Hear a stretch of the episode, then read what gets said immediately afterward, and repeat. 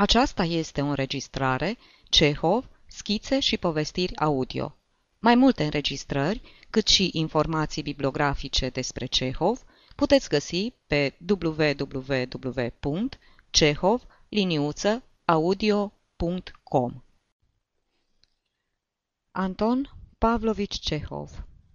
O operă de artă. Ținând sub braț un pachet învelit în buletinul bursei numărul două sute douăzeci și trei, Sasha Smirnov, unicul fiu al unei mame văduve, intră făcând o mutră acră în cabinetul doctorului Koșelkov. Aha, tânărul nostru cel simpatic!" îl întâmpină doctorul. Ei, cum ne mai simțim? Ce mai e nou?" Sasha începu să clipească des, își duse mâna la inimă și zise cu emoție în glas. Maică-mea vă trimite multe plecăciuni și mi-a dat în grijă să vă mulțumesc, Ivan Nikolaevici. Sunt singurul fiu al maică-mii și dumneavoastră mi-ați salvat viața. Ați vindecat de o boală grea și... și nu știm amândoi cum să vă mulțumim." Lasă asta, tinere!" îl întrerupse doctorul, topindu-se de plăcere. N-am făcut decât ceea ce ar fi făcut oricare altul în locul meu." Sunt singurul fiu al maică-mii. Suntem săraci și, bineînțeles, nu putem să vă răsplătim pentru munca dumneavoastră și ne simțim așa de rușinați, domnule doctor, cu toate că, de altfel, atât maică-mea cât și eu, singurul fiu al maică-mii, vă rugăm stăruitor să primiți, în semn de recunoștință, obiectul acesta, care e un lucru de preț, un bronz vechi, o operă de artă. Dar nu trebuia, și doctorul își încreți fruntea. Pentru ce? Nu, vă rog să nu ne refuzați, băiguia înainte Sasha, desfăcând pachetul. Dacă ne refuzați, ne supărați și pe mine și pe maică-mea. E un obiect foarte frumos, un bronz vechi. Ne-a rămas de la răposatul meu tată și l-am păstrat ca pe o amintire scumpă. Tatăl meu cumpăra bronzul vechi și le vindea apoi pe la amatori. Acum, maică-mea și cu mine cu asta ne ocupăm. Sasha despachetă obiectul și îl așeză solemn pe masă. Era un candelabru, nu prea mare, un bronz vechi, lucrat artistic. Înfățișa un grup. Două femei în costumul Evei, stând pe un piedestal, într-o poziție pentru descrierea căreia nu am nici destul curaj și nici temperamentul necesar. Figurinele zâmbeau cu cochetărie și, în general, îți făceau impresia că, dacă n-ar fi fost nevoite să susțină fiecare câte un braț al candelabrului, ar fi sărit de pe piedestal și s-ar fi dedat la o orgie atât de înspăimântătoare că ți-ar fi rușine să te și gândești, cititorule. După ce se uită la dar, doctorul se scărpină încet după ureche, icni și șterse nasul nehotărât. Da, într-adevăr, e o piesă admirabilă," mormă el. Însă, cum să-ți spun, e prea din calea afară de indecentă. Ăsta nu mai e nud, ci dracu știe ce." Cum adică?" Nici șarpele care duce în ispită n-ar fi născocit ceva mai scârbos. A așeza pe birou o fantasmagorie ca asta ar însemna să-mi spurg toată casa." O, dar ce ciudat priviți dumneavoastră arta, domnule doctor!" se supără Sasha. Uitați-vă, e un obiect de artă. Are în el atâta frumusețe și atâta grație, încât fără să vrei ți se umple sufletul de evlavie și ți se umezesc ochii. În fața unei asemenea perfecțiuni faci abstracție de tot ce e pământesc. Uitați-vă numai câtă mișcare, cât aer, ce expresie!" Toate astea le înțeleg eu foarte bine, dragul meu," îl întrerupse doctorul. Dar eu am familie, în birou la mine intră și copiii mei, mai vin și cucoane." Fără îndoială că, dacă privim lucrurile din punctul de vedere al vulgului," zise Sasha, obiectul acesta de înaltă măestrie artistică se prezintă în altă lumină. Dar, domnule doctor, ridicați-vă deasupra vulgului, mai ales că refuzul dumneavoastră ne-ar îndurera adânc, și pe mine, și pe maică-mea. Sunt singurul fiu al maică-mii. Mi-ați salvat viața. Vă oferim obiectul la care ținem noi mai mult. Însă, numai de un lucru îmi pare rău, că n-aveți și perechea acestui candelabru." Îți mulțumesc, drăguță, și vă rămân foarte recunoscător. Transmite mamei dumitale multe salutări din partea mea. Însă, gândiți-vă și dumneavoastră, aici intră și copiii mei, vin și cu coane. Oricum, tot n-o să vă pot face să înțelegeți. Nici n-aveți ce, se bucură Sasha. Așezați candelabru colea lângă vaza asta. Dar ce păcat că n-aveți și perechea lui. Mare păcat. Și acum, rămâneți cu bine, domnule doctor. După plecarea tânărului, doctorul se uită mult timp la candelabru, scărpinându-se după ureche și chipzuind.